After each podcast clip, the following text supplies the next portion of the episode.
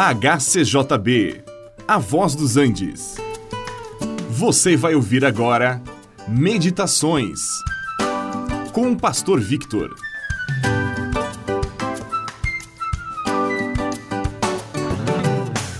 Assim como há pontos relevantes na vida do rei Davi, também há pontos relevantes na vida do seu filho, o rei Salomão.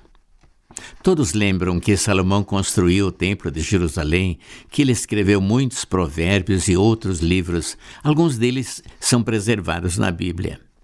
Também é lembrado que ele tinha muitas mulheres e que estas o levaram a se desviar dos retos caminhos do Senhor. Mas no início do seu reinado não era assim. Salomão amava o Senhor e andava nos preceitos de Davi, seu pai. Porém, sacrificava ainda nos altos e queimava incenso.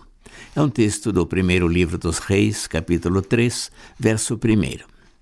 E depois de oferecer holocaustos, o Senhor apareceu a Salomão em sonhos e lhe disse: Pede-me o que queres que eu te dê.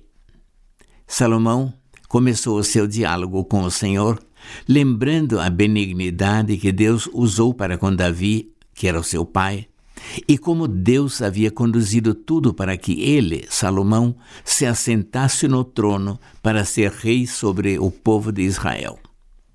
Depois, ele reconhece sua incapacidade, sua inexperiência, que ele ainda era muito jovem e ele ainda não sabia como se conduzir e muito menos como governar um povo tão grande. Então ele fez a oração mais significativa.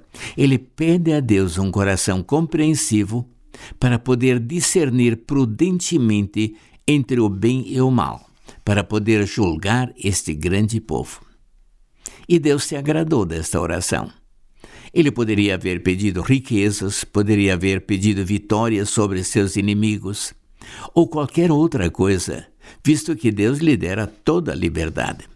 Mas ele pediu algo muito superior a isto: sabedoria e compreensão para reinar, para julgar o seu povo. E Deus lhe concedeu a sabedoria a ponto de não haver outra pessoa tão sábia quanto ele. Ele reinou sobre Israel durante 40 anos, edificou o templo e ampliou o território de Israel. E Deus lhe deu ao que ele havia pedido e acrescentou muitas outras coisas que ele não havia pedido. Assim é Deus. Quando oramos de maneira que agrada a Deus, quando reconhecemos a nossa incapacidade e nos colocamos na dependência de Deus, Ele também nos abençoa como abençoou Salomão e nos concede infinitamente mais, além daquilo que podemos pedir ou compreender, tanto em bens materiais como em bens espirituais.